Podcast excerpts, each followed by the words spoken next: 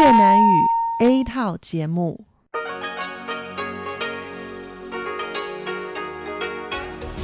Đây là Đài Phát thanh Quốc tế Đài Loan RTI.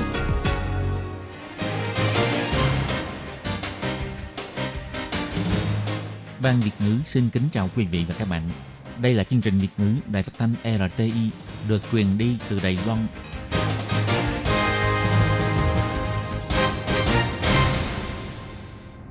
Hello, tôi Kim xin kính chào các bạn. Hoan nghênh các bạn đã đến với chương trình Việt ngữ ngày hôm nay của chúng tôi.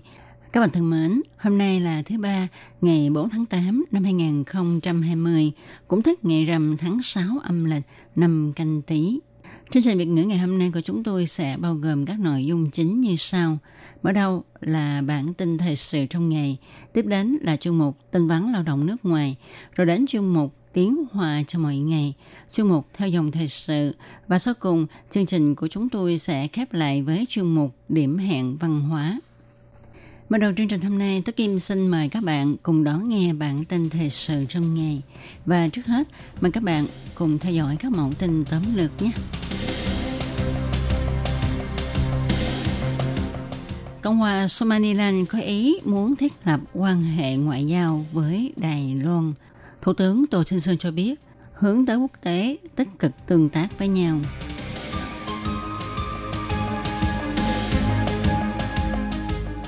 Hôm nay, Đài Loan ghi nhận thêm một ca nhiễm COVID-19 lây nhiễm từ nước ngoài, nâng tổng số ca lên 476 ca.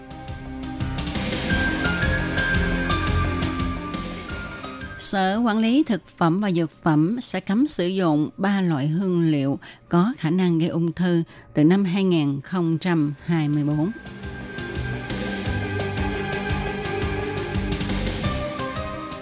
Tổ chức Y tế Thế giới cho biết có lẽ không thể nào xử lý dịch COVID-19 một lần là đạt hiệu quả ngay.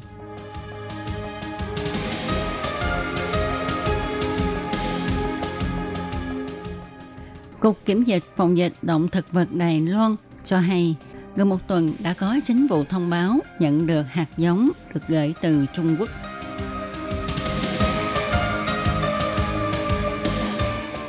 Giá rau cải bình ổn và đủ cung cấp cho thị trường sau bão. Sau đây Tố Kim xin mời các bạn cùng đón nghe nội dung chi tiết của bản tin thời sự ngày hôm nay nhé. Hôm trước, Đài Loan tuyên bố cùng thành lập văn phòng đại diện với nước Cộng hòa Somaliland. Báo Somaliland Chronicle đưa tin, Tổng thống Mushibi Abdi đã chỉ thị nghiên cứu khả năng hai nước có thể thừa nhận và tin tưởng lẫn nhau. Ngày 4 tháng 8, Thủ tướng Tô Trinh Sương cho biết, Đài Loan là một thành viên của đại gia đình thế giới nên rất mong giao kết bạn bè với các nước. Đài Loan sẽ tích cực giao lưu với bất cứ cá nhân hay quốc gia nào muốn xây dựng quan hệ bạn bè, ngoại giao với Đài Loan. Ông cho biết, Đài Loan sẽ làm tốt trách nhiệm là một thành viên của cộng đồng quốc tế và sẽ tùy theo trường hợp để đánh giá tình hình xem như thế nào. Phát ngôn viên Bộ Ngoại giao Đài Loan bà Âu Giang An trân trọng nhắc lại, đối với việc đài báo nước Cộng hòa Somaliland đăng tin mà chưa cho biết nguồn gốc của thông tin này, thì Bộ Ngoại giao không đưa ra bình luận gì cả. Bà cho biết thêm, Bộ Ngoại giao của hai nước đang tiếp tục tích cực hiệp thương về việc thiết lập văn phòng đại diện. Hiện tại hy vọng sẽ được hoàn thành vào tháng 8 hay tháng 9. Nhưng vì ảnh hưởng của dịch bệnh nên thời gian biểu này chỉ là quy hoạch sơ bộ. Bà Âu Giang An nhấn mạnh, Đài Loan và nước Cộng hòa Somaliland liên kết với nhau trên nền tảng có cùng quan niệm là cùng tận hưởng giá trị tự do dân chủ – và Cộng hòa Somaliland đã trở thành một quốc gia độc lập dân chủ vào năm 1991. Bà Âu Giang An nói,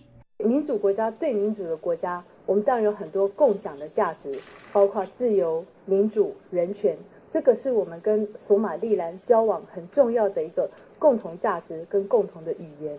所以在这样子一个根根基之上呢，我们会持续的强化与索马利兰方面的一个交往。 là một quốc gia dân chủ đối với quốc gia dân chủ. Do đó, đương nhiên chúng ta có rất nhiều điều giống nhau, đó là cùng tận hưởng giá trị tự do dân chủ và nhân quyền. Đây là điểm quan trọng và là giá trị chung cũng như là tiếng nói chung để chúng ta thiết lập quan hệ với nước Cộng hòa Somaliland. Theo tin cho biết, đoàn quan chức ngoại giao của Trung Quốc sẽ sang thăm nước Cộng hòa Somaliland. Tuy nhiên hôm trước, Tổng thống nước Cộng hòa Somaliland từ chối gặp mặt đại sứ đặc quyền của Trung Quốc tại Cộng hòa Liên bang Somalia và cũng đã từ chối yêu cầu của Trung Quốc cắt đứt mọi quan hệ với Đài Loan. Nhưng lần này, ông sẽ tiếp kiến đoàn ngoại giao cấp cao này của Trung Quốc hay không thì còn chưa biết. Ngày 4 tháng 8, Trung tâm Chỉ đạo Phòng chống dịch bệnh Trung ương công bố Đài Loan có thêm một ca ghi nhận nhiễm COVID-19 bị lây nhiễm từ nước ngoài, nâng tổng số ca nhiễm của Đài Loan lên 476 ca. Trung tâm Chỉ đạo Phòng chống dịch bệnh Trung ương công bố Bệnh nhân này là nữ giới hơn 50 tuổi, sống dài hạn tại Philippines. Bệnh nhân về nước vào ngày 2 tháng 8. Bệnh nhân cho biết Ngày 30 tháng 7, bệnh nhân đã có triệu chứng sốt nhưng không đi khám bệnh và khi nhập cảnh Đài Loan, bệnh nhân đã chủ động thông báo mình có triệu chứng sốt. Khi nhập cảnh, bệnh nhân sốt 37,7 độ C, ho, cổ họng có đàm và đau cơ bắp. Bệnh nhân được lấy mẫu xét nghiệm ngay tại sân bay và được đưa về khu cách ly tập trung. Hôm nay kết quả xét nghiệm dương tính do các trường hợp nhiễm COVID-19 từ nước ngoài vào Đài Loan ngày càng gia tăng trong thời gian gần đây, khiến cho thị trưởng thành phố Đài Bắc, ông Hậu Hữu Nghi, không ngừng kêu gọi Trung ương nên thực thi chính sách xét nghiệm đại trà nhằm tránh bùng phát đợt dịch thứ hai tại Đài Loan. Đối với việc này, Thủ tướng Tô Trinh Sương cho biết, chính phủ luôn giữ vững nguyên tắc quản lý nghiêm ngặt biên giới, nới lỏng trong nước và cũng luôn theo dõi, nắm bắt diễn biến dịch bệnh trên quốc tế – còn các chính sách phòng chống dịch liên quan thì tôn trọng sự phán đoán chuyên môn của Trung tâm Chỉ đạo Phòng chống dịch bệnh Trung ương. Những năm gần đây, đoàn thể dân sự ở Mỹ phát hiện có nhiều hương liệu hóa học được cho vào thực phẩm để tăng mùi thơm của trái cây, hải sản, có khả năng gây ung thư.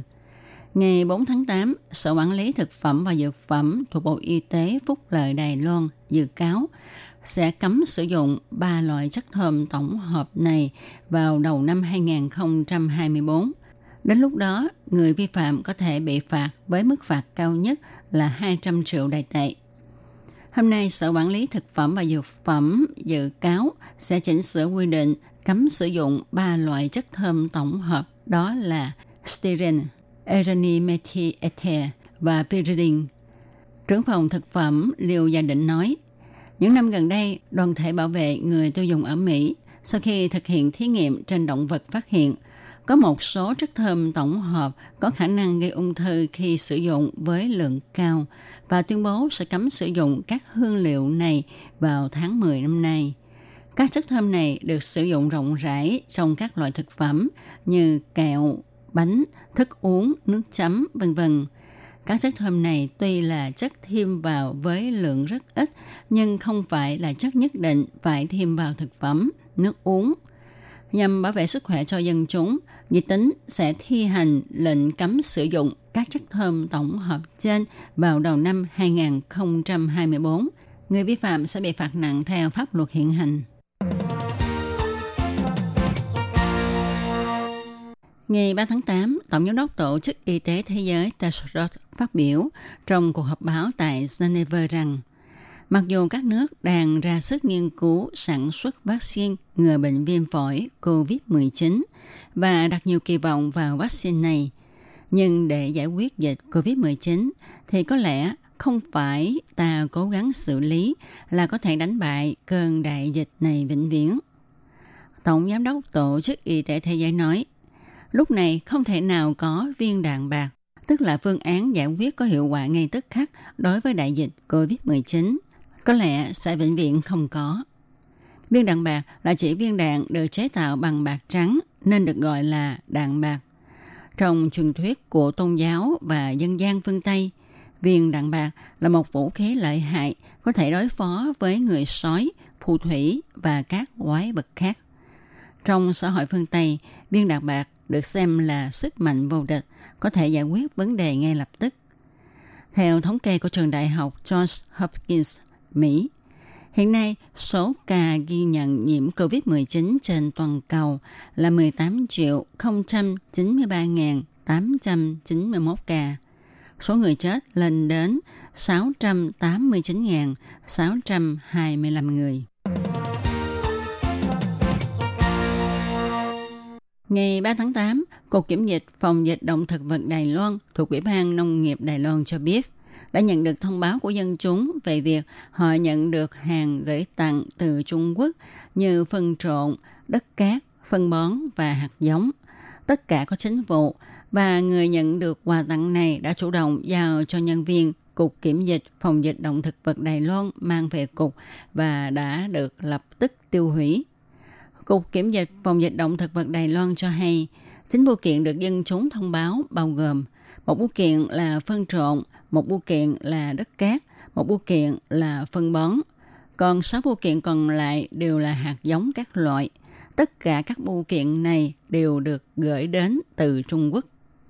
Cục Kiểm dịch Phòng dịch động thực vật Đài Loan cho biết thêm, chính bưu kiện này được dân chúng Đài Loan mua hàng trên mạng và được tặng kèm những thứ kể trên – theo giám định sơ bộ, thì những hạt giống này không phải là cỏ dại có độc mà người dân Nhật Bản nhận được như tin được đăng trên mạng. Cục Kiểm dịch Phòng dịch động thực vật Đài Loan nhấn mạnh sẽ tiếp tục hợp tác với Sở Sự vụ Hải quan, tăng cường kiểm tra các bưu kiện từ nước ngoài gửi đến, cũng kêu gọi dân chúng hãy cùng nhau bảo vệ an toàn môi trường sản xuất nông nghiệp của Đài Loan – nếu nhận được hàng hóa từ nước ngoài gửi đến, có kèm theo quà tặng là sản phẩm động thực vật, thì không nên mở ra và chủ động giao nộp cho cơ quan kiểm dịch phòng dịch tại địa phương hay gọi số điện thoại 0800 039 131 để hỏi cách xử lý. Cục Kiểm dịch Phòng dịch động thực vật Đài Loan sẽ cử nhân viên đến mang về xử lý.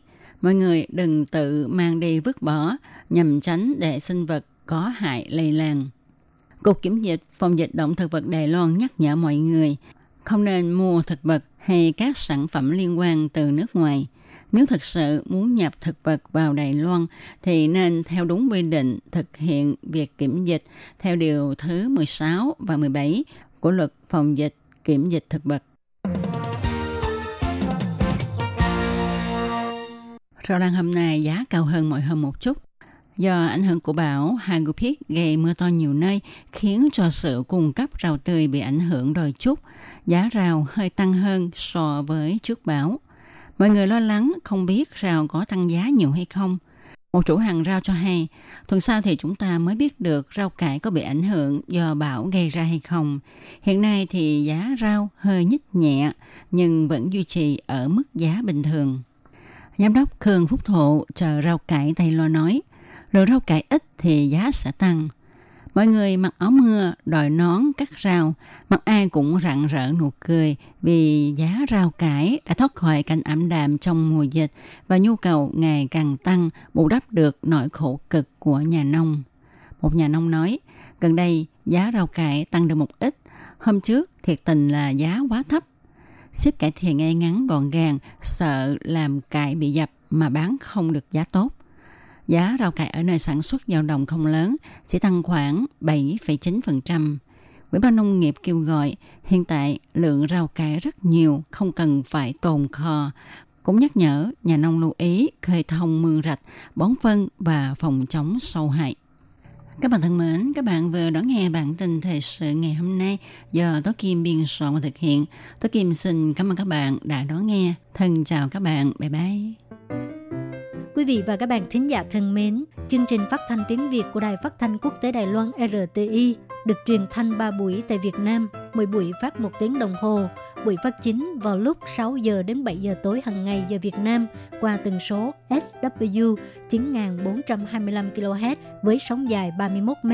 Buổi phát lại lần thứ nhất vào hôm sau 9 giờ tới 10 giờ tối qua tần số SW 9625 kHz với sóng dài 31 m Buổi phát lại lần hai vào sáng hôm sau, lúc 6 giờ tới 7 giờ qua tần số SW 9745 kHz với sóng dài 25 m. Ngoài ra tại Đài Loan, ở khu vực Dân Nghĩa, Vân Lâm và Đài Nam có thể đón nghe chương trình của Ban Việt ngữ qua tần số AM 1422 kHz vào lúc 8 giờ tới 9 giờ tối mỗi thứ ba hàng tuần.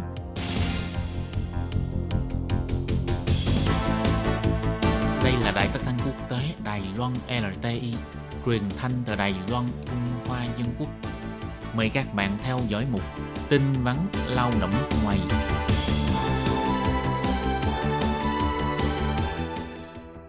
Thiên Nhi và Thúy Anh xin chào các bạn. Các bạn thân mến, sau đây xin mời các bạn cùng đón nghe bản tin vấn lao động của tuần này. Trong phần tin vấn lao động của ngày hôm nay, Thúy Anh và Khiết Nhi xin mang đến cho các bạn hai thông tin như sau.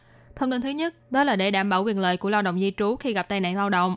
Các tổ chức bảo vệ lao động kêu gọi Bộ Lao động lập chế độ bồi thường. Và thông tin thứ hai, do ảnh hưởng của dịch viêm phổi COVID-19, chủ thuê có thể làm thủ tục tuyển dụng ngắn hạn đối với lao động di trú hết hạn giấy phép trong giai đoạn từ 17 tháng 6 đến 17 tháng 9. Sau đây xin mời các bạn cùng đón nghe phần nội dung chi tiết của bản tin vắn ngày hôm nay. Gần đây, đã xảy ra một vụ tai nạn lao động khi thao tác máy nâng khiến cho một lao động di trú người Thái Lan bị thương. Nhưng theo tin được biết, nhà máy sắt mà lao động này đang làm việc đã không chịu trả tiền viện phí và tiền bồi thường, khiến người lao động này vì không chi trả nổi tiền viện phí đã chọn con đường tự sát. Trường hợp này cũng cho thấy lao động di trú làm việc trong các ngành chế tạo do trở ngại ngôn ngữ, lại không được tập huấn đầy đủ trước khi bắt đầu làm việc. Một khi xảy ra tai nạn lao động, dẫn đến mất khả năng làm việc hoặc thậm chí là tử vong, mà chủ thuê lại không chịu trách nhiệm, các lao động này sẽ không biết cầu cứu với ai. Ngày 22 tháng 7 vừa rồi, các hiệp hội tổ chức xã hội bảo vệ lao động người nước ngoài đã đến tường trình với Bộ Lao động, kêu gọi Bộ Lao động nên hủy giấy phép tuyển dụng lao động người nước ngoài của nhà máy này và nên xử lý theo chế độ bồi thường thế chấp khi đóng cửa nhà máy. Một khi xác nhận là tai nạn nghề nghiệp, chính phủ có thể dùng khoản tiền mà doanh nghiệp này đã thế chấp để trả bồi thường thay cho doanh nghiệp để đảm bảo quyền lợi cho người lao động. Hiệp hội Lao động Quốc tế Đài Loan chỉ ra, lao động di trú người Thái Lan này từ khi đến Đài Loan là đã làm việc tại nhà máy này suốt 12 năm. Chiều ngày 17 tháng 7 năm 2019, nhân viên người Đài Loan đã phân công cho lao động di trú này thao tác máy nâng dạng cầu. Trong quá trình thao tác máy đã bị thanh sắt đụng mạnh. Lúc bấy giờ không có vết thương rõ ràng, nhưng đến sáng hôm sau thì người lao động cảm thấy vô cùng đau đớn nên phải đưa đi nhập viện. Các tổ chức lao động di trú đã cáo buộc chủ thuê, từng nguy biện là lao động di trú này đã tự tiện chạy đi thao tác máy, thậm chí chỉ trích lao động này do uống rượu rồi tự té ngã bị thương, nên chỉ đồng ý chi trả một phần tiền lương chứ không trả tiền viện phí và tiền bồi thường cho người lao động này. Bộ Lao động đã trả lời về việc người lao động di trú Thái Lan rằng chính phủ đầu viên đã tiến hành phạt tiền lần lượt là 30.000 đài tệ và 20.000 đài tệ đối với doanh nghiệp này về tội danh vi phạm quy định chưa thông báo tai nạn lao động, chưa bồi thường theo số giờ vốn được lãnh lương.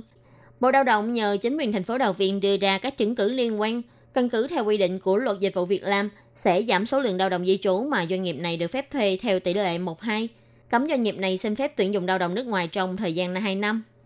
Về quyền lợi của người lao động gặp tai nạn, phía chính phủ thành phố Đào Viên đã đứng ra điều đình.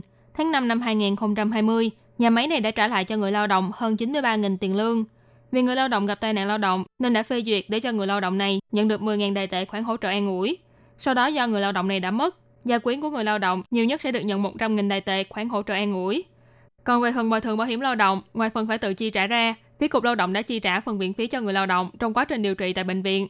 Thủ tục xin bảo hiểm lao động trợ cấp theo năm do tai nạn nghề nghiệp dẫn đến mất khả năng làm việc của người lao động này cũng sẽ được nới lỏng, đơn giản hóa và nhờ phía văn phòng đại diện Thái Lan tại Đài Loan hỗ trợ cho người nhà nạn nhân xin các khoản bồi thường do tai nạn nghề nghiệp này. Bộ Lao động cũng nhấn mạnh sẽ tiếp tục tăng cường giám sát kiểm tra đối với những doanh nghiệp thường xuyên tuyển dụng lao động di trú làm công việc nguy hiểm có rủi ro cao, kèm thực hiện chuyên án phụ đạo đối với những nhà máy công trường có tuyển dụng lao động nước ngoài, đồng thời in ấn các tài liệu, tờ rơi tuyên truyền về phòng chống tai nạn lao động bằng ngôn ngữ mẹ đẻ của lao động di trú, tổ chức tuyên truyền hướng dẫn tai nạn liên quan, đốc thúc chủ thuê thực hiện cải thiện thiết bị vệ sinh an toàn, phòng chống tai nạn lao động cho lao động di trú.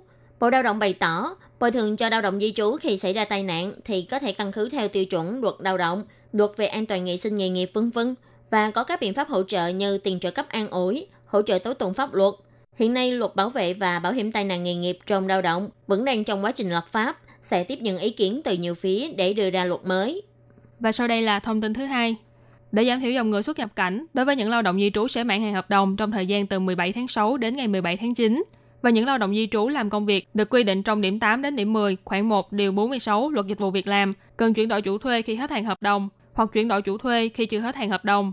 Do ảnh hưởng của dịch viêm phổi COVID-19 mà không thể xuất cảnh, chủ thuê có thể làm thủ tục để xin giấy phép lao động 3 đến 6 tháng cho người lao động.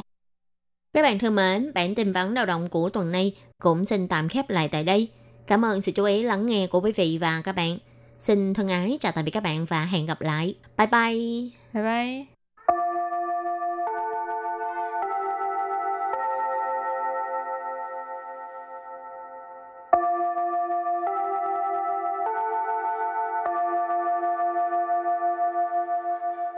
xin mời quý vị và các bạn đến với chuyên mục Tiếng Hoa cho mỗi ngày do Lệ Phương và Thúy Anh cùng thực hiện.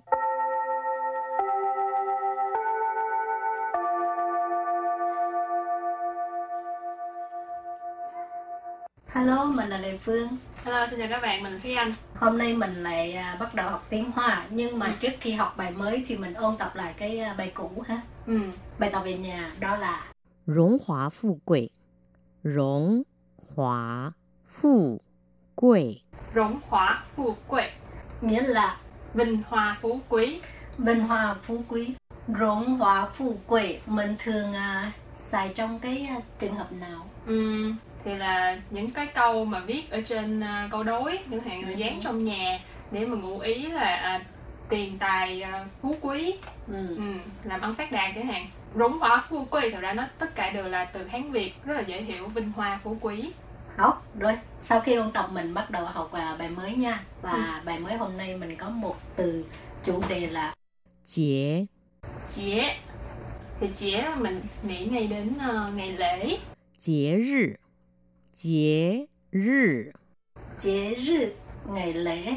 Nói tới ngày lễ Ừ. mình có thể học từ này 中秋节，中 秋节 Trung chiếu chế Tết Trung Thu Ừ. Em xách đèn đi chơi Có đèn không? Hết tuổi sách đèn đi chơi rồi. Kệ đi Xách đèn á, vang biệt ngữ á, Cứ đi đi Ừ. vòng vòng cũng được Rồi còn từ gì nữa? 节目，节目 Chế mục nghĩa là tiết mục hoặc là chương trình. Chẳng hạn như là mình nói à, hôm nay bạn có tiết mục gì, bạn đi đâu chơi thì mình Ừ. cũng có thể là nghỉ yêu什么节目啊今天 ừ. à, Nì phụ trách什么chế mù á ừ. Nghĩa là bạn, Bạn đang phụ phụ trách. trách về cái chương trình gì Ừ. Đang nói về công việc của mình đó ha Ừ. Cho nên có người hỏi bạn phụ trách về cái gì Bộ phụ trách giáo hóa ngữ Về tiếng Hoa Rồi ngoài ra Lệ Phương còn nghĩ tới từ 节省，节省 Chế sợn tiết kiệm ừ. Thì anh có tiết kiệm không?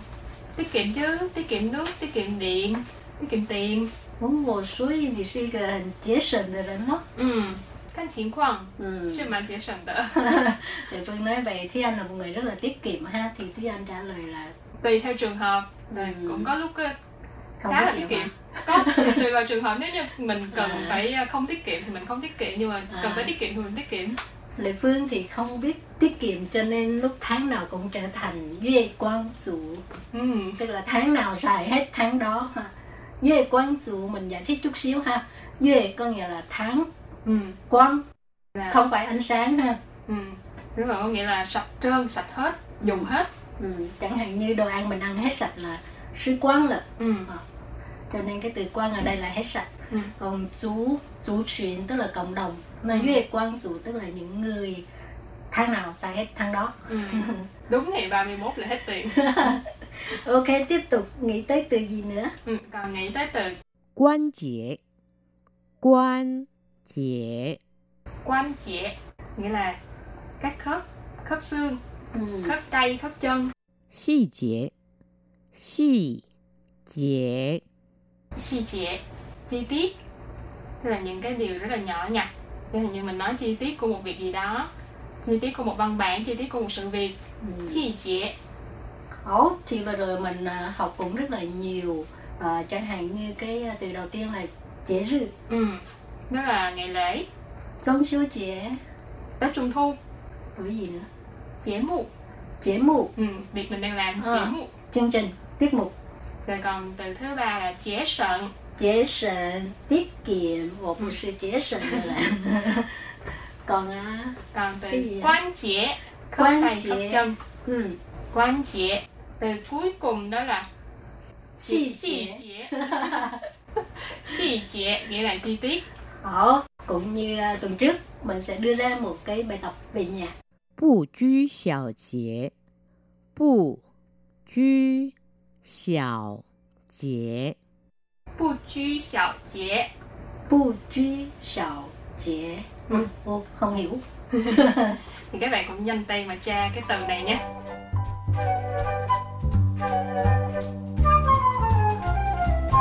Hảo, bây giờ chúng ta tiếp tục à, học từ chủ đề khác nha. 日日 Rư, từ này thường xuyên xuất hiện và gần như các bạn có thể thấy được mỗi ngày luôn. Chẳng hạn như là 星期日，星期日 xin xí rư hoặc là礼拜日Ừ.礼拜天họ đều được tức là chủ nhật ừ. tại vì rư bản thân nó từ Hán Việt là là nhật thì các bạn cũng dễ hiểu đó là nhật là chẳng hạn như là mặt trời thì cũng ý nghĩa là nhật ok đó là xin xí rư chủ nhật 夏日，夏日 Xia rư ở đây thì rư dùng cho trường hợp là ngày Tức là Ừ. xia là mùa hè cho nên xia rư là ngày hè Ừ, mà thông thường mình thường nói là夏天Ừ. ừ. tua ha Ừ. thì đều được nha các bạn xia rư là như mình thông thường sẽ dùng trong văn Tiếng viết Văn. nhiều hơn ừ. rồi từ tiếp theo là 日子，日子 rư tử tức là ngày tháng Ừ. tháng ngày Ừ. 你的日子过得如何 là những ngày tháng à, ngày tháng ngày thường của bạn như thế nào hả Rì lụa Rì lụa Rì lụa Chắc các bạn rất là thích xem Có nhiều bạn thích xem cái cảnh tượng này Rì lụa Tức là cảnh mặt trời lặn Đi tan sợi ngắm mặt trời lặn rất là đẹp Mà lại tìm ừ. nữa ha Người, người ờ, chỉ ờ, ừ. Rì lụa Mà rì lụa thì phải có rì chu chứ Ừ. Phải không? Mà vậy rì chu là gì? Rì chu là mặt trời mọc à. cái địa điểm ờ, mặt trời mọc nổi tiếng nhất của Đài Loan đó là Alishan Alishan Alishan à, Đại Phương chưa được đi tới chỗ đó rồi thêm một từ nữa là Nhật Bản Nhật Bản Nhật Bản ừ. rồi hôm nay mình cũng học chừng đó thôi còn lại à, để cho các bạn nghĩ ra và ừ. comment hoặc là viết email thì hôm nay à, mình cũng có một cái bài tập nhưng mà trước khi đưa ra bài tập thì mình ôn tập lại nhé ừ. 日日，星期日，星期日， xin xí rư chủ nhật 夏日，夏日， 夏日或是夏天嗯啊嗯 ngày hè 日子，日子， ngày tháng nghĩa là rư tử rư tử trở lại sự mặt trời lặn ha mặt trời lặn 日落，日落， họ trở lại sự 日本，日本， Nhật Bản Nhật Bản Nhật Bản hồi nãy mình có nói một cái à, địa danh ngắm mặt trời mọc rất Ừ. nổi tiếng ở Đài Ừ. Loan là Alishan còn bây giờ mình à, đưa ra một cái địa danh trong đó có từ rư thì anh nghĩ tới địa danh gì địa danh nổi tiếng mà có chữ rư chắc chắn phải nghĩ tới rư yue thản 日月潭，日月潭， rư yue thản ừ. 没有听过就等于没有来过台湾 chưa có nghe tới địa danh này thì cũng công bạn tới Đài Loan lắm á ha. Ừ. rồi thì các bạn cái cái địa danh đó à, là địa danh nào ở à, khu vực nào ở miền nào của Đài Loan ừ. thì các bạn cứ à, comment hoặc là email tới nha. Nãy giờ chúng ta đã học được rất nhiều rất nhiều từ vựng ha. Và bây giờ trước khi chấm dứt bài học hôm nay à, thì xin mời các bạn luyện tập lại cái à, khả năng nghe của mình bằng cách nghe cô giáo đọc lại những từ vựng mà chúng ta vừa mới học nha. Chế rư Chế mù. Chế sẵn.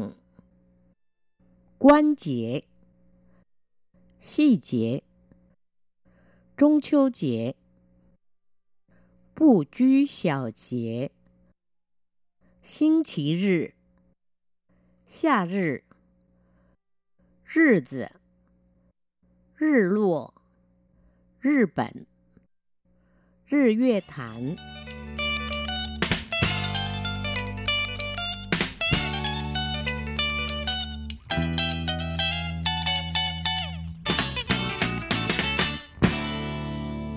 Và bài học hôm nay đến đây xin tạm chấm dứt. Cảm ơn các bạn đã đón nghe. Bye bye. bye.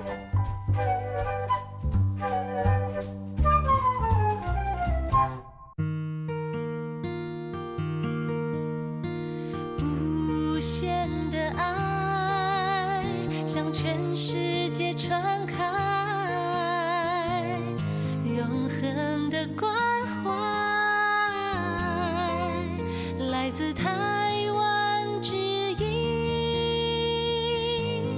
RTI。Quý vị đang đón nghe chương trình Việt ngữ Đài RTI truyền thanh từ Đài Loan.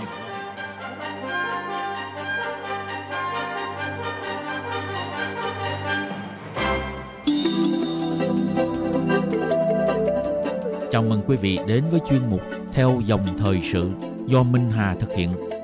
Chuyên mục này sẽ giới thiệu những đề tài thú vị cùng những dòng thời sự và sự kiện nổi bật đang diễn ra tại Đài Loan.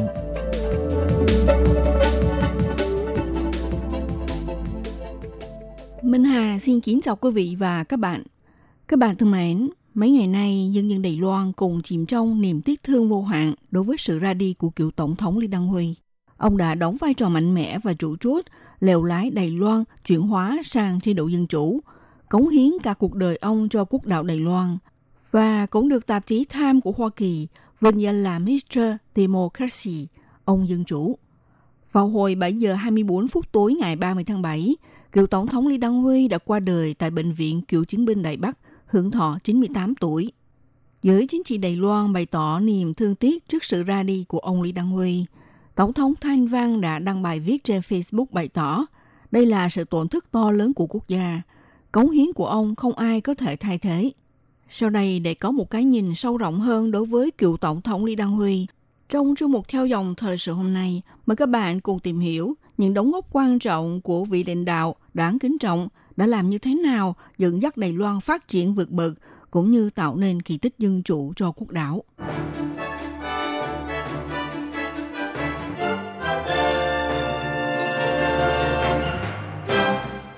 Ông Lý Đăng Huê sinh ngày 15 tháng 1 năm 1923 tại Tam Chi, thuộc quận Đạm Thủy, Đài Bắc. Khi đó, Đài Loan còn là một phần của Nhật Bản. Lớn lên dưới sự quản lý của người Nhật, ông đã nảy sinh những mối thiện cảm với người Nhật. Sau khi tốt nghiệp phổ thông với bằng danh dự, ông là một trong bốn sinh viên được cấp học bổng để theo học tại trường đọc đế quốc Kyoto, Nhật Bản. Sau chiến tranh thế giới thứ hai, ông Lý Đăng Huy vào học tại trường đại học quốc gia Đài Loan – và tốt nghiệp năm 1948 với bằng cử nhân nông nghiệp.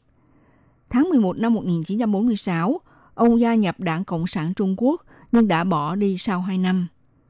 Trong thời gian này, ông đã tham gia vào cuộc xung đột ngày 28 tháng 2. Năm 1953, nhận bằng Master về Kinh tế Nông nghiệp tại trường đọc Iowa, Hoa Kỳ. Sau đó, ông quay trở về Đài Loan và làm việc như một kinh tế gia cho Ủy ban Hợp tác Tái thiết Nông thôn một ủy ban được hỗ trợ bởi Mỹ. Giữa những năm 60, ông đến Mỹ và nhận bằng tiến sĩ ở trường đọc Cornell năm 1968. Sau khi trở về Đài Loan, ông Lý Đăng Huy tham gia quốc dân đảng và được bổ nhiệm chức vụ ủy viên hành chính tại Ủy ban Phát triển Nông thôn.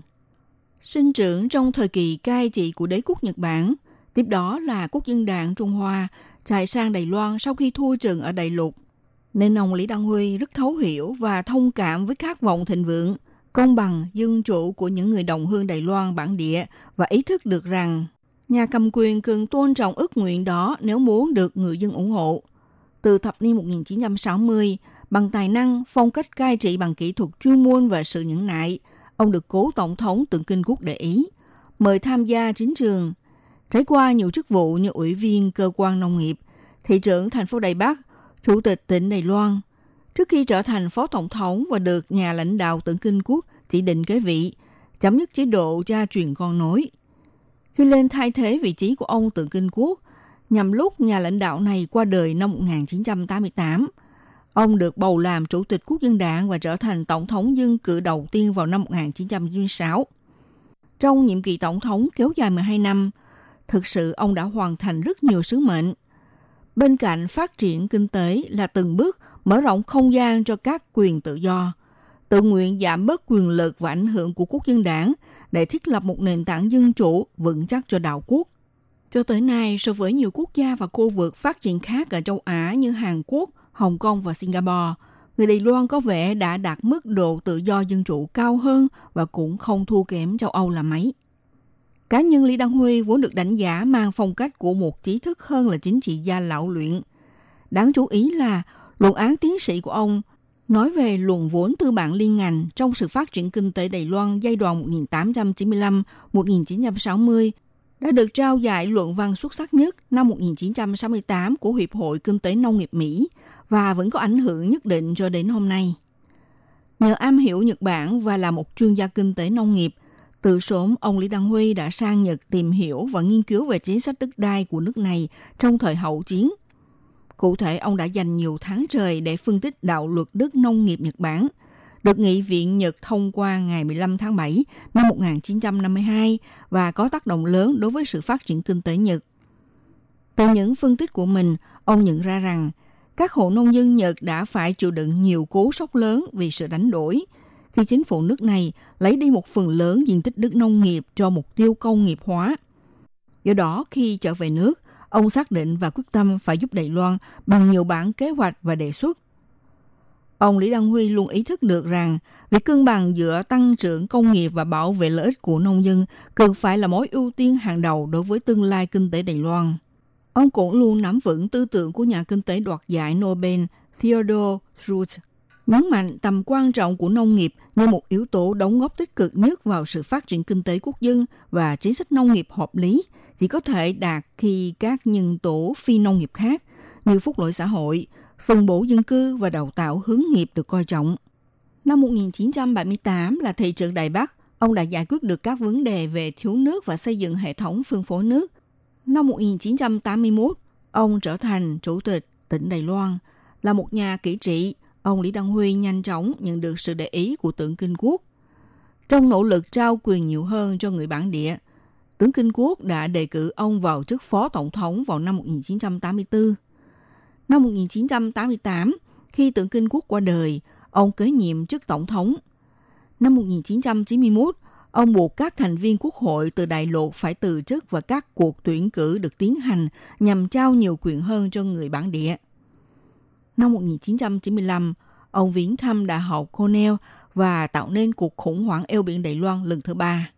Từ chức vụ phó tổng thống lên thay tưởng kinh quốc vào tháng 1 năm 1988, Ông Lý Đăng Huy được Quốc hội bầu thêm một nhiệm kỳ tháng 3 năm 1990. Tuy được bầu làm Chủ tịch Quốc dân đảng, song ông lại không đồng ý kéo dài địa vị tộc đôn của đảng. Ngay sau lễ tuyên thệ nhậm chức lần thứ hai năm 1990, ông tuyên bố sẽ nới lỏng dân chủ và ký sắc lệnh ân xá tất cả chính trị phạm, chấm dứt giai đoạn chống loạn đối với Cộng sản Trung Quốc. Sắc lệnh này còn được mở rộng, phục hồi quyền công dân cho tất cả các can phạm chính trị – sau đó, tháng 4 năm 1991, ông chính thức bãi bỏ các điều khoản lâm thời, hủy bỏ danh sách đen. Danh sách bao gồm các nhân vật vĩnh viễn không được cấp hộ chiếu về nước vì tội bất đồng chính kiến. Việc thay đổi cơ chế quốc dân đảng và cơ cấu lại chính quyền cùng với chủ trương không đàn áp những chính khách có khuynh hướng muốn Đài Loan độc lập khiến một số đảng viên quốc dân đảng gốc Trung Quốc đại lục bất mãn. Đáng kể nhất trong nhóm này là Đại tướng Hắc Bách Thôn, nguyên Tổng tham mưu trưởng quân đội, Bộ trưởng Quốc phòng, Thủ tướng Chính phủ giai đoạn 1990-1993. Trong lộ trình dân chủ hóa, khó khăn của Đài Loan không phải là ở việc soạn thảo một văn bản hiến pháp mới. Cho tới những năm 1990, chế độ chính trị của Đài Loan không được coi là dân chủ không phải vì hiến pháp có nội dung thiếu dân chủ, mà là hiến pháp đã có vào năm 1947 không được thực thi. Nhiều điều khoản ghi trong hiến pháp 1947 bị phong tỏa. Khi ông Lý Đăng Huy lên đảm nhận chức vụ tổng thống vào tháng 1 năm 1988, nhìn vào những quan hệ thực tế, chính trường Đài Loan không nghĩ ông sẽ không đủ lực trụ được lâu dài. Do không có nhiều hậu thuẫn trong hệ thống đảng và chính quyền, lại bị bao vây bởi nhiều chức sắc quốc dân đảng có thế lực từ Trung Quốc đại lục, đại diện cho nhiều khuynh hướng quyền lợi khác nhau. Vì vậy, theo nhiều nhân vật quốc dân đảng gốc Trung Quốc đại lục, việc để ông tham chính chẳng qua chỉ là mang tính chất tạm thời để làm chủ tình thế trong hệ thống chính quyền quốc dân đảng ở Đài Loan năm 1988 Với một người ở ngoài trung tâm quyền lực của đảng như Lý Đăng Huy, trước hết ông phải va chạm với ba trung tâm quyền lực. Thứ nhất là hệ thống quân đội, quy tụ quanh Tổng tham mưu trưởng bảo thủ Hắc Bách Thôn. Thứ hai là hệ thống đảng và an ninh, trong tay Tổng thư ký Quốc dân đảng đương nhiệm Lý Hoáng. Và cái thứ ba là hệ thống các cơ sở vật chất, tài chính của chính phủ, quy tụ trong tay Thủ tướng đương nhiệm Dư Quốc Hòa, nguyên thống đốc ngân hàng trung ương.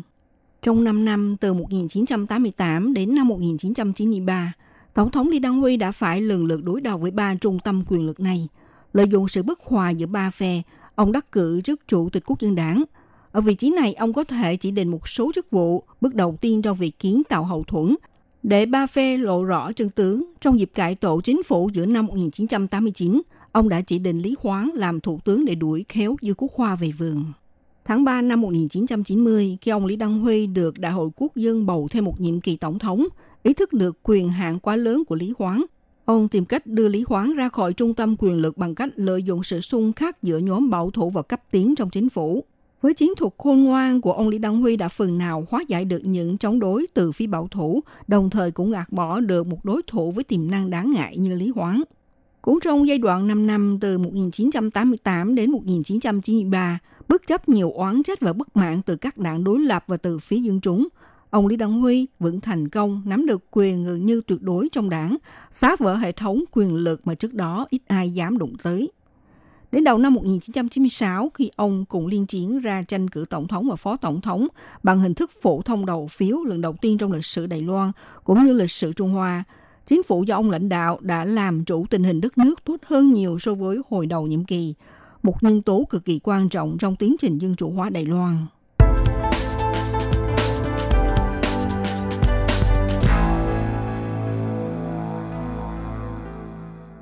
Đảm nhận chức vụ Tổng thống Trung Hoa Dân Quốc các nhiệm kỳ thứ bảy, thứ tám, thứ chín, ông Lý Đăng Huy đã có những đóng góp mang tính lịch sử trong việc chuyển đổi dân chủ và củng cố chính thể dân chủ ở Đài Loan.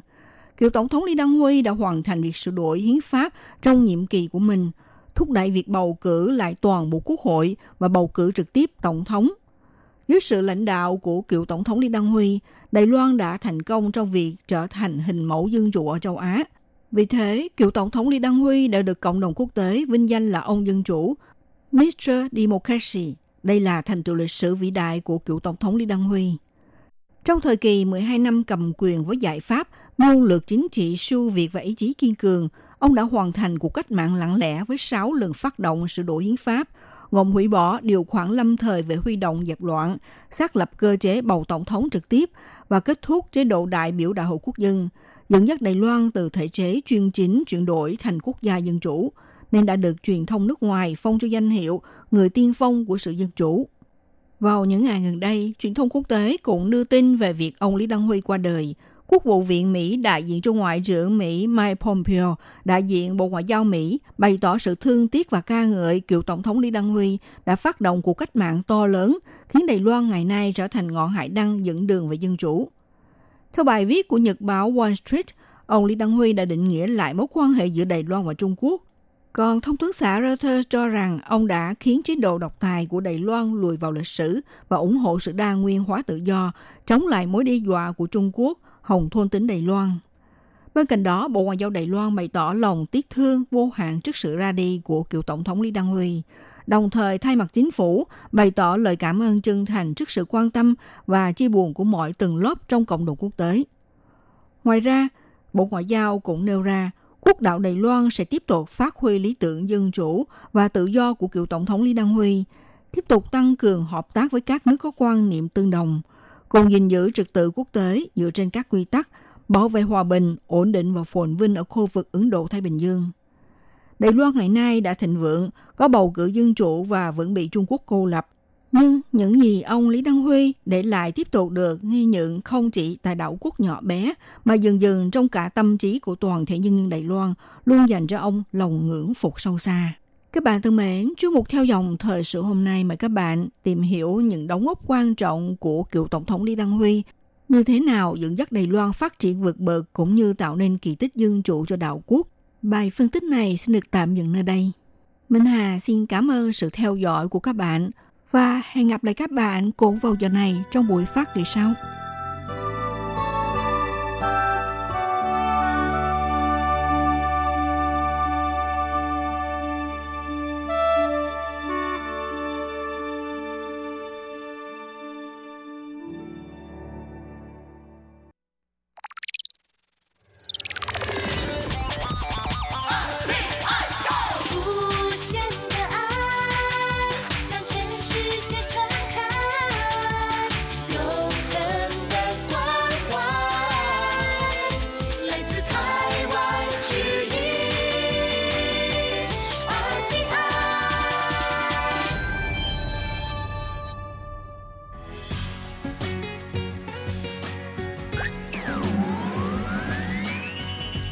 Đang đón nghe chương trình Việt ngữ Đài RTI truyền thanh từ Đài Loan.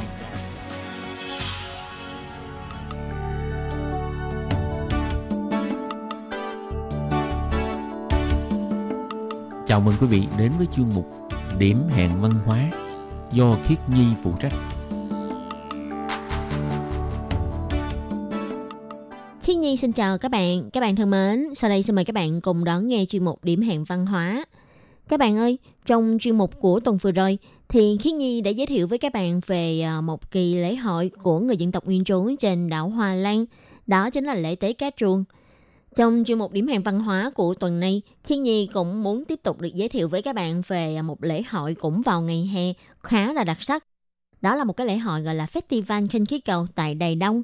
Và sau đây xin mời các bạn cùng đón nghe chuyên mục điểm hẹn văn hóa của tuần này nhé để cùng đi tìm hiểu là lễ hội này có gì hay. Các bạn ơi, không biết là các bạn đã từng nghe qua thành phố Đài Đông, tức là Thầy Tung của Đài Loan chưa? Đây là một thành phố nằm ở phía đông nam của Đài Loan. Nếu như mà so với Đài Bắc, Đài Trung hay là Đài Nam, thì Đài Đông vẫn còn khá xa lạ với một số khách du lịch. Còn nếu so về phương tiện giao thông, thì thành phố này cũng không tiện lợi như các thành phố nói trên – chỉ riêng việc ngồi xe lửa từ thành phố Đài Bắc cho đến Đài Đông cũng phải mất 5-6 tiếng đồng hồ mới có thể đến nơi. Tuy nhiên, nếu như mà các bạn từng một lần có cơ hội đến Đài Đông thì chắc hẳn các bạn sẽ phải chết mê chết mệt vì cảnh đẹp thiên nhiên ở đây. Ở đây có núi đồi trùng điệp nè, ở đây có biển xanh cát trắng nè. Và một điều nữa đó là ở Đài Đông vẫn còn khá nhiều cảnh đẹp rất hoang sơ.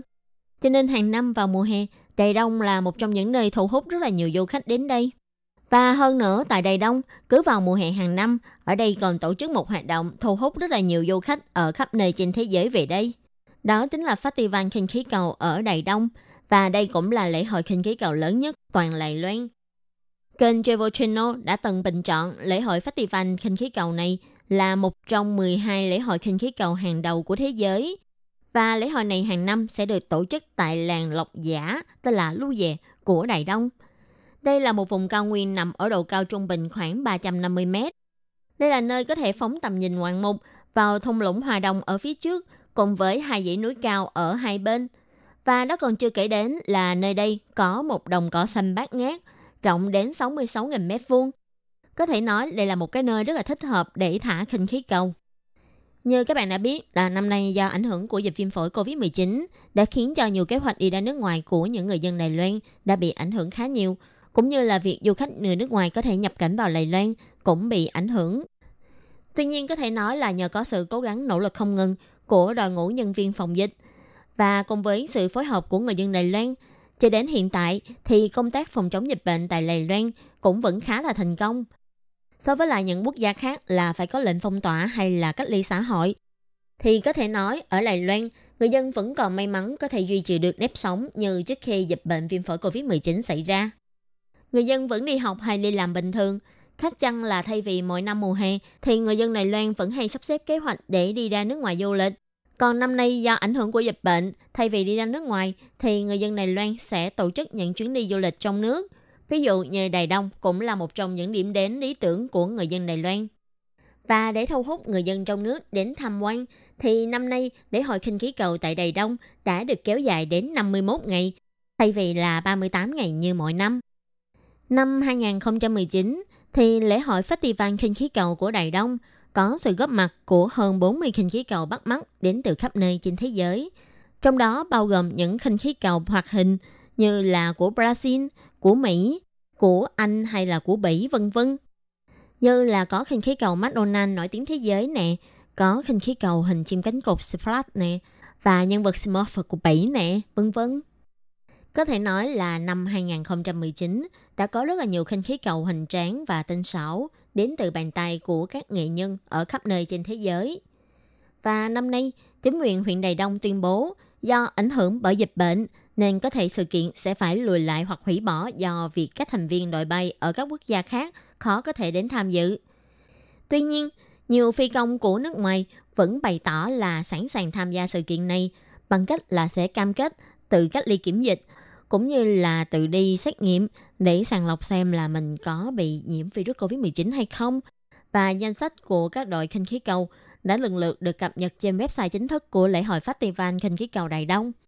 Và cuối cùng thì lễ hội Festival này đã được khai mạc vào ngày 11 tháng 7 và kết thúc vào ngày 30 tháng 8. Cho nên là trong thời gian này, nếu như mà có bạn nào muốn đến để trải nghiệm việc bay bằng khinh khí cầu, thì à, các bạn hãy đến với lại làng Lộc Giả ở Đài Đông nhé. Mà các bạn có biết không, khi đến tham gia Festival khinh khí cầu tại đây, thì à, ngoài việc có thể chiêm ngưỡng và chụp hình cùng với lại những cái tác phẩm khinh khí cầu sáng tạo và siêu đẹp này, thì người tham gia còn được hòa mình vào các hoạt động vô cùng thú vị như là thi gấp mấy bài giấy cùng các bạn nhỏ nè, hay là học các điệu nhảy từ các bộ lạc địa phương ở đây. Và hoành tráng hơn nữa đó là các bạn có thể tham gia vào các buổi biểu diễn ánh sáng nghệ thuật khinh khí cầu ở 8 địa điểm khác nhau vào 8 buổi tối cuối tuần trong lễ hội. Và giá vé để được tham gia vào hoạt động này đó là 500 đài tệ cho một người vào các ngày thường, đó là từ thứ hai cho đến thứ năm. Còn đối với lại các ngày cuối tuần, giá vé để được tham gia vào hoạt động này là 600 đài tệ cho một người. Với giá vé này thì à, ngoài được tham gia các hoạt động vừa kể trên thì à, các bạn còn có thể leo lên khinh khí cầu để được bay tại chỗ. Bay tại chỗ ở đây có nghĩa là khinh khí cầu sẽ bay lên cao, nhưng khinh khí cầu sẽ được giữ lại bằng một sợi dây. Cho nên là với cái giá vé này, các bạn sẽ có thể được leo lên khinh khí cầu để nhìn từ trên xuống ngắm cảnh của toàn Đài Đông cũng như là của đồng cỏ độc giả. Tuy nhiên thì với giá vé này, khinh khí cầu sẽ không di chuyển. Nhưng nếu như mà các bạn muốn trải nghiệm cái cảm giác mà bay tự do tự tại trên khinh khí cầu thì à, các bạn có thể à, đăng ký với lại phía ban tổ chức với giá vé là 9.000 đại tệ cho 30 phút. Thì trong 30 phút này sẽ có một huấn luyện viên đi chung với các bạn và lúc này thì khinh khí cầu sẽ không còn bị một sợi dây giữ lại nữa mà là có thể di chuyển đến các khu vực xung quanh. Mà các bạn biết không, hàng năm thì à, vào mùa hè, du khách đến tham gia lễ hội festival khinh khí cầu ở Đài Đông này rất là đông, khiến cho những du khách đến tham gia hoạt động khinh khí cầu này phải xếp hàng rất là lâu. Thậm chí là dù đã xếp hàng rất là lâu, cũng rất là khó mà có thể đăng ký để được lên khinh khí cầu để mà ngắm cảnh. Năm nay để tiện cho du khách, thì à, phía ban tổ chức cũng đã đưa ra một cái à, hoạt động ưu đãi, đó là để cho du khách có thể đăng ký trước để đặt chỗ. Trong khoảng thời gian từ ngày 3 đến ngày 20 tháng 8, vào các ngày thường thì à, mỗi ngày ban tổ chức sẽ giữ lại 40 chỗ ngồi cho du khách có thể lên ngắm cảnh trên khinh khí cầu vào các buổi sáng từ 5 giờ 30 cho đến 7 giờ sáng. Nên những du khách mà đến tham gia hoạt động vào các ngày thường thì có thể đăng ký trước với ban tổ chức, như thế cũng phải đỡ tốn thời gian để mà xếp hàng và đảm bảo được là mình chắc chắn sẽ được lên khinh khí cầu. Và ngoài ra thì ban tổ chức sẽ thu phí vệ sinh khu khuôn viên tổ chức festival khi mà xe cộ vào khu khuôn viên này. Đối với lại xe máy và xe hơi thì có thể thu phí từ 50 cho đến 200 đại tệ. Thay vì ngày thường thì à, xe máy phải đóng 30 tệ phí vệ sinh, còn xe hơi thì phải đóng 100 tệ phí vệ sinh. Các ngày lễ, xe máy là 50 tệ, xe hơi là 200 tệ. Nhưng năm nay, chính phủ Đài Đông để khuyến khích người dân đang sinh sống và làm việc cũng như là học tập tại huyện Đài Đông đến tham gia hoạt động. Mỗi người chỉ cần đóng 100 đài tệ là có thể đi đến khu khuôn viên để tổ chức hoạt động festival vô số lần và không bị giới hạn. Và hơn nữa như vừa nãy khiến Nhi có giới thiệu, vào 8 buổi tối cuối tuần sẽ có 8 buổi biểu diễn nghệ thuật ánh sáng khinh khí cầu hình tráng. Những buổi biểu diễn ánh sáng nghệ thuật này còn kết hợp biểu diễn hòa nhạc. Cho nên khi đến tham gia những buổi biểu diễn này, ngoài được thỏa mắt với lại những tác phẩm nghệ thuật ánh sáng ra, các bạn còn được thưởng thức những giai điệu âm nhạc vô dương trên đồng cỏ xanh mênh mông ở Lộc Giả, giữa núi đồi hùng vĩ của Đại Đông. Tám buổi hòa nhạc này lần lượt được tổ chức tại xã Trì Thượng vào ngày 27 tháng 6, xã Lộc Giả ngày 11 tháng 7, thị trấn Thành Công ngày 18 tháng 7, thị trấn Thái Ma Lý vào ngày 1 tháng 8, xã Tỷ Nam vào ngày 8 tháng 8, Cao Đài Lộc Giả vào ngày 16 tháng 8, thành phố Đài Đông vào ngày 22 tháng 8 và xã Lộc Giả vào ngày 30 tháng 8, tức là ngày kết thúc lễ Festival khinh khí cầu của năm nay. Cho nên các bạn nếu như mà vừa muốn trải nghiệm có thể cùng leo lên khinh khí cầu và vừa muốn có thể trải nghiệm buổi hòa nhạc nghệ thuật ánh sáng thì à, các bạn hãy chọn những ngày này để mà đến Lộc Giả Đại Đông nhé.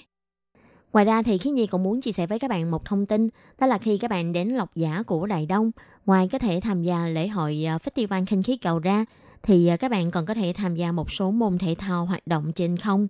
Ví dụ như là chơi môn thể thao diều lượng hay là dù lượng. Như năm 2019 có một bộ phim Hàn Quốc khá nổi, đó là bộ phim Hạ cánh nơi Anh. Không biết là các bạn thính giả đã có xem voi bộ phim này chưa? thì uh, trong bộ phim này nhân vật nữ chính đã gặp nhân vật nam chính trong trường hợp là khi nữ chính đang chơi môn dù lượng và do một con gió lốc xoáy nào đó đã vô tình đưa nữ chính đến với nam chính. Có thể nói đây là một môn thể thao cảm giác mạnh, nhưng đồng thời cũng khá là lãng mạn phải không các bạn? Và nếu như mà các bạn muốn trải nghiệm thử với môn thể thao này thì các bạn cũng có thể đến Lộc Giả Đài Đông để mà tập huấn cũng như là bay thử nhé. RTI và trong phần cuối của chuyên mục ngày hôm nay thì Khiết Nhi cũng xin giới thiệu với các bạn về à, xã Lộc Giả. Thì à, xã Lộc Giả tức là Lu Dẹ Sang này nằm tại miền trung của huyện Đài Đông. Phía bắc của xã này giáp với thị trấn Quang Sơn, phía tây thì giáp với lại xã Hải Thủy, phía đông thì giáp xã Đông Hà, tây và nam giáp với Diên Bình. Hiện tại tổng dân số tại Lộc Giả là có khoảng 8.000 người, trong đó có 40% là người Mân Nam, 30% là người khách gia, 20% là người dân tộc đồng bằng và 10% là người dân tộc khác. Thì à, các bạn cũng thấy do phân bố dân số ở đây khá đa dạng nên khu vực này cũng là nơi có đặc sắc văn hóa đa dạng và phong phú. Dưới xã Lộc Giả là có 7 thôn là Lộc Giả, Long Điền, Vĩnh An, Thụy Long, Thụy Nguyên, Thụy Hòa và Thụy Phong. 70% người dân ở đây làm nghề nông vụ. Có thể nói đây là một xã nông nghiệp điển hình. Vào đời nhà Thanh thì Lộc Giả thuộc sự quản lý của xã Quảng. Đến thời kỳ người Nhật Bản cai trị thì nằm dưới sự quản lý của quận Quang Sơn, Thinh Đài Đông. Sau năm 1945 thì được đổi tên là xã Lộc Giả. Có người nói tên gọi Lộc Giả có hai cách nói. Một là do trước đây khu vực này là đồng cỏ bao la, là nơi sinh sống của các đàn hưu nay nên được gọi là Lộc Giả, tức là những đàn tuần lộc rồng chạy trên những cánh đồng cỏ hoang dã. Còn một cách giải thích khác nữa về tên gọi lộc giả này, đó là vào thời kỳ người Nhật Bản cai trị tại Đài Loan, người Nhật đã cho thiết lập làng dân nhập cư ở đây và chủ yếu là nông dân đến từ lộc giả của huyện Niigata, Nhật Bản, nên người Nhật đã gọi khu vực này là lộc giả. Đến sau năm 1945 thì nơi đây vẫn được giữ lại tên gọi cũ. Đi men theo con đường quốc lộ số 9 từ thành phố Đài Đông lên phía Bắc, thông qua thung lũng Sờ lọc nhỏ hẹp rồi qua suối Lộc Giả sẽ là những cánh đồng cỏ mênh mông. Nơi đây từng được gọi là đồng bằng lớn số 1 của Đài Đông đời nhà Thanh và nơi đây cũng từng được gọi là môi trường sinh sống tốt nhất trong mắt người Nhật Bản, là thiên đường của những người di dân ở miền Tây, cũng là nơi thích hợp để nghỉ hưu nhất trên toàn Đài Loan. Vì nơi đây năm xưa có rất là nhiều người Nhật di cư đến đây, nên Lộc Giả cũng có rất là nhiều kiến trúc mang đậm phong cách của Nhật Bản. Ví dụ như ký túc xá của hiệu trưởng trường tiểu học Long Điền hay đền thần Nhật Bản mà nay đã trở thành côn từ đường dùng để thờ diêu trì kim mẫu. Đền thần Lộc Giả từng là trung tâm tín ngưỡng tôn giáo của những người di dân tại Long Điền thời kỳ người Nhật Bản cai trị. Trong đền thần thờ ba vị thần khai khẩn của Nhật Bản cùng thân phương Kitashira Kawa Nomiya. Hàng năm đều được tổ chức lễ cầu phúc ninh đình. Nếu có người dân trong làng tổ chức hôn lễ, chiêu mộ nhập ngũ thì ở đền thần đều sẽ có tổ chức nghi lễ trịnh trọng. Cũng vì thế có thể nói đền thần Lộc Giả chính là đền thần quan trọng nhất của khu vực Lộc Giả Đài Đông. Và sau khi Thế chiến thứ hai kết thúc, đền thần chỉ còn lại phần nền móng. Mãi đến năm 2014 thì mới mời thợ người Nhật đến sửa chữa trùng tu lại đền thần và khôi phục lại diện mạo nguyên nga cũ của đền thờ năm xưa. Có thể nói, Lộc Giả là nơi vừa có thiên nhiên trụ phú, là nơi vừa có nền văn hóa đa dạng và phong phú, cũng như là có nhiều kiến trúc mang đậm phong cách của Nhật Bản. Nếu như mà các bạn có cơ hội đến Lộc Giả để tham quan, ngoài có thể tham gia Festival Kinh khí cầu ra, các bạn còn có thể đến tham quan những điểm này. Và các bạn thân mến, chuyên mục điểm hẹn văn hóa của tuần này cũng xin tạm khép lại tại đây. Cảm ơn sự chú ý lắng nghe của quý vị và các bạn. Xin thân ái chào tạm biệt các bạn và hẹn gặp lại. Bye bye!